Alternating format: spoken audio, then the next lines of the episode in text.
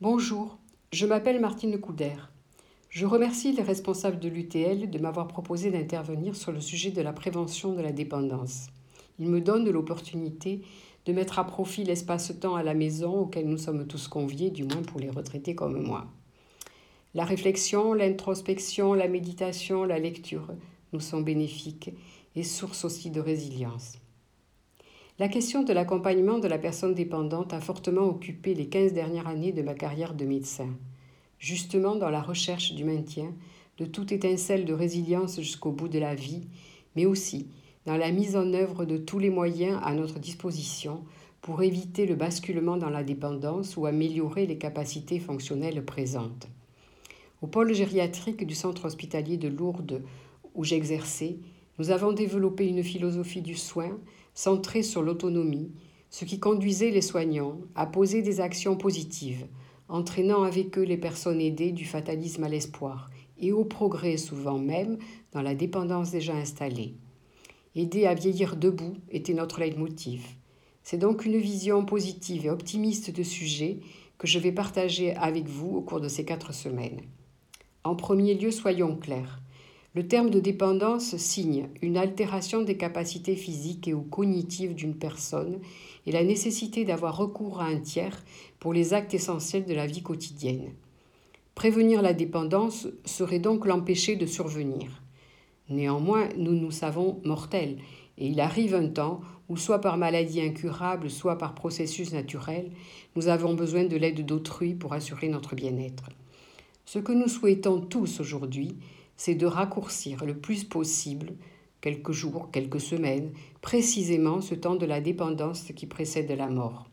C'est aussi un enjeu de santé publique. Il est mis en avant aujourd'hui tel un cheval, de bataille. Même s'il est impératif d'y travailler activement après des années où, malgré les alertes des sociétés de gérontologie, de l'OMS depuis plus de 20 ans, les choses ont avancé très lentement, et en particulier les moyens d'organiser la prévention. Cette action nécessaire ne doit pas occulter le vrai débat de l'évolution de nos sociétés modernes à propos des personnes âgées, en leur sein. La question seule de la prévention et de ses moyens pourrait réduire le sujet à une version ou trop politico-économique ou trop médicale. Le danger serait de se convaincre qu'il suffit d'agir sur le grand âge alors que, nous le verrons, c'est bien en amont que se décide le risque de bascule trop tôt vers la dépendance. Aujourd'hui, c'est du grand âge dont on parle et du poids financier et organisationnel qu'il pose à nos sociétés. Pour autant, ce sujet posé seul risquerait d'édulcorer la réflexion nécessaire sur un continuum de la vie jusqu'à la mort et la place des personnes âgées de plus de 65 ans dans une société qui considère avant tout celui qui produit. Quoi qu'il faille remarquer que la personne âgée aujourd'hui occupe maintenant une place non négligeable dans la société de consommation. Ne parlons-on pas de la silver economy et qu'à ce titre, elle soit maintenant mieux respectée ou courtisée. Je vous propose donc de réfléchir sur le bien vieillir, le bien étant entendu, comme le définissait Paul Ricoeur, une vie bonne, avec et pour autrui, dans des institutions justes. Je vais débuter mon propos, et ce sera le sujet d'aujourd'hui, en vous proposant des éléments de réflexion plus générale sur le vieillissement et son approche dans la société de ce début du XXIe siècle. Il me semble fondamental de comprendre les enjeux sociétaux dans leur ensemble afin de pouvoir exercer son autonomie en tant qu'individu et décider comment la préserver. C'est la base même de la motivation individuelle et collective qui doit nous habiter pour faire bouger les choses plus rapidement. Bien sûr, je n'aurai pas la prétention d'être exhaustive sur le sujet. Il nous est expliqué très largement que l'évolution de la pyramide des âges est en train de déséquilibrer nos sociétés. Nous sommes face au défi de la transition démographique. Outre les questions politico-économiques, ils imposent aussi un questionnement sur les liens et les solidarités intergénérationnelles.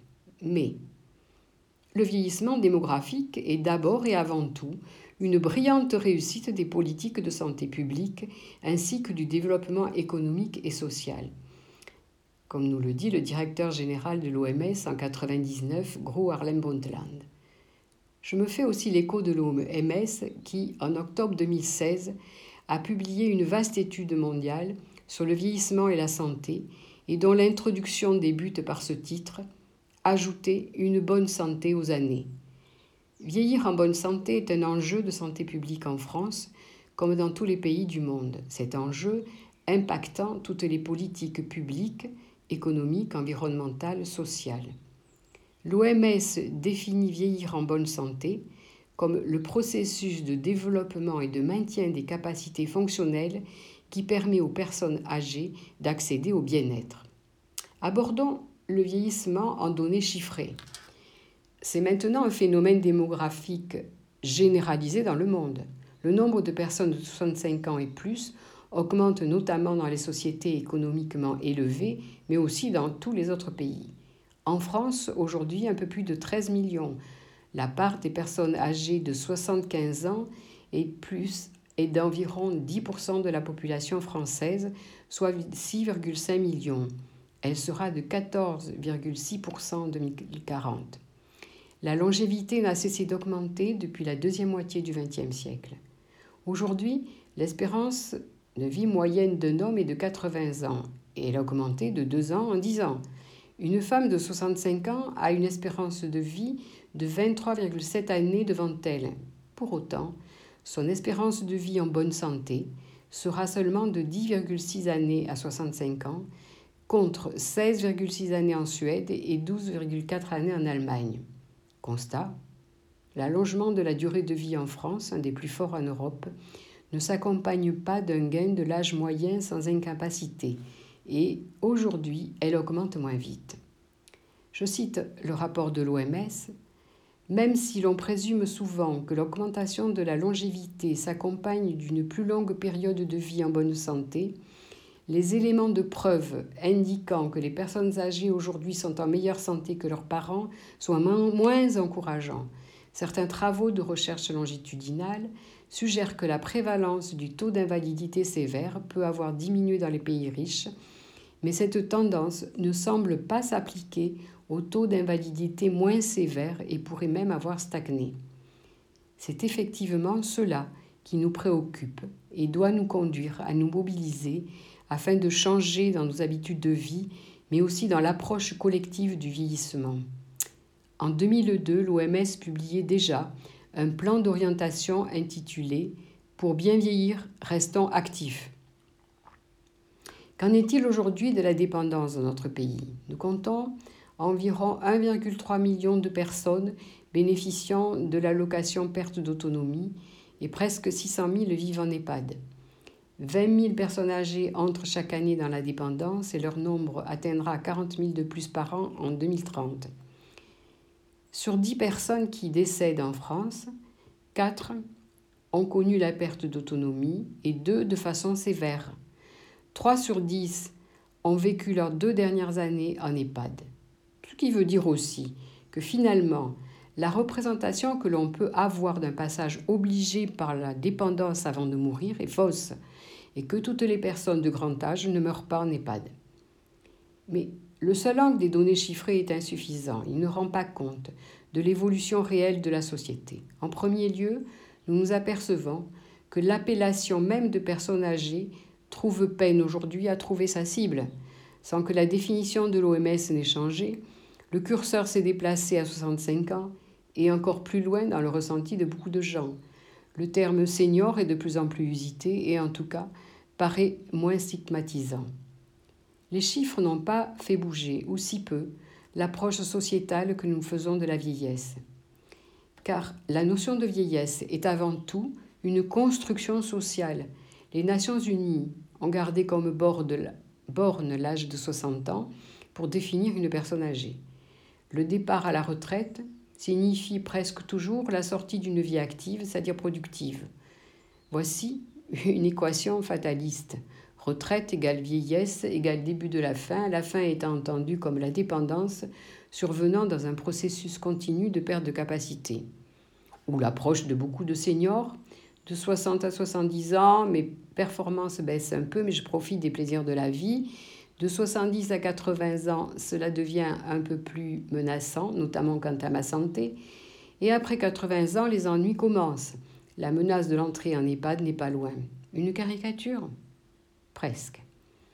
Généralement, nous apprécions et respectons les personnes âgées que nous aimons et dont nous sommes proches.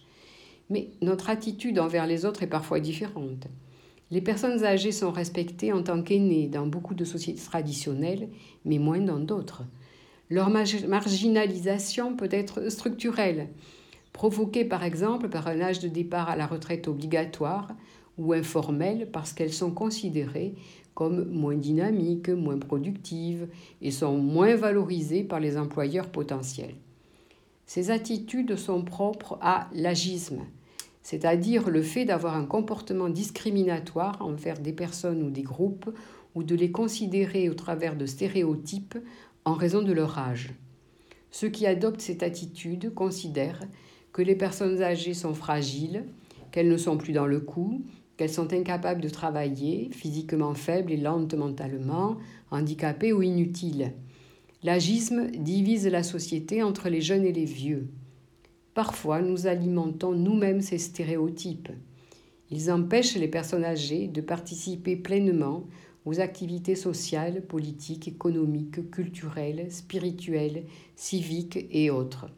Il se peut également que des gens plus jeunes, en raison de leur attitude, dissuadent les personnes âgées, voire fassent obstacle à leur participation. Nous voyons d'ailleurs poindre ce débat avec la pandémie de la Covid-19 des associations de personnes âgées dénonçant une stigmatisation de catégories d'âge, au risque d'ailleurs, si c'est mal formulé, aussi de diffuser des contre-messages quant à l'utilité des mesures sanitaires. Le rapport de l'OMS de 2016 et en France, les conclusions du débat sur le grand âge nous incitent pourtant à porter un autre regard sur le vieillissement. Alors regardons autour de nous aujourd'hui les seniors jouent un rôle fondamental dans le fonctionnement de la société. La vie des associations, essentielle et très nombreuse, que ce soit dans le domaine social, humanitaire, culturel et sportif, s'appuie très largement sur eux. L'aide à leurs enfants par la garde des petits est vitale dans beaucoup de familles.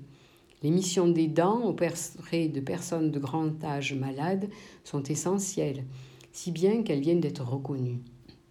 Les crises économiques et sanitaires aujourd'hui conduisent à battre en brèche un stéréotype majeur. Oui, les seniors sont utiles à la société, voire indispensables. Non, ils ne sont pas inutiles, y compris ceux qui sont dépendants dans les EHPAD et à domicile. Le président de la République l'a formulé, nous choisissons de protéger la vie car c'est une question de droit humain et de dignité. Un nouveau chemin s'ouvre excusez-moi, dans les sociétés où les solidarités intergénérationnelles osent s'exprimer et sont valorisées, où le regard porté sur la vie et sa valeur est en pleine évolution. Mais le vieillissement n'est pas qu'une construction sociale. Il est une étape de la vie de tous les êtres vivants. Je vous donne donc rendez-vous la semaine prochaine afin d'approfondir ce qu'est le vieillissement normal pour chacun d'entre nous et comment il peut être qualifié de pathologique. Je terminerai par cette citation à méditer de Jean d'Ormesson. L'étonnement. Je suis là, j'existe. Vous êtes là, vous existez. Nous sommes là, nous existons. C'est un étonnement.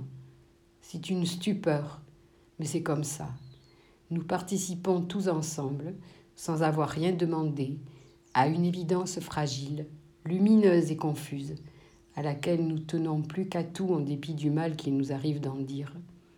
La vie. Merci et prenez soin de vous.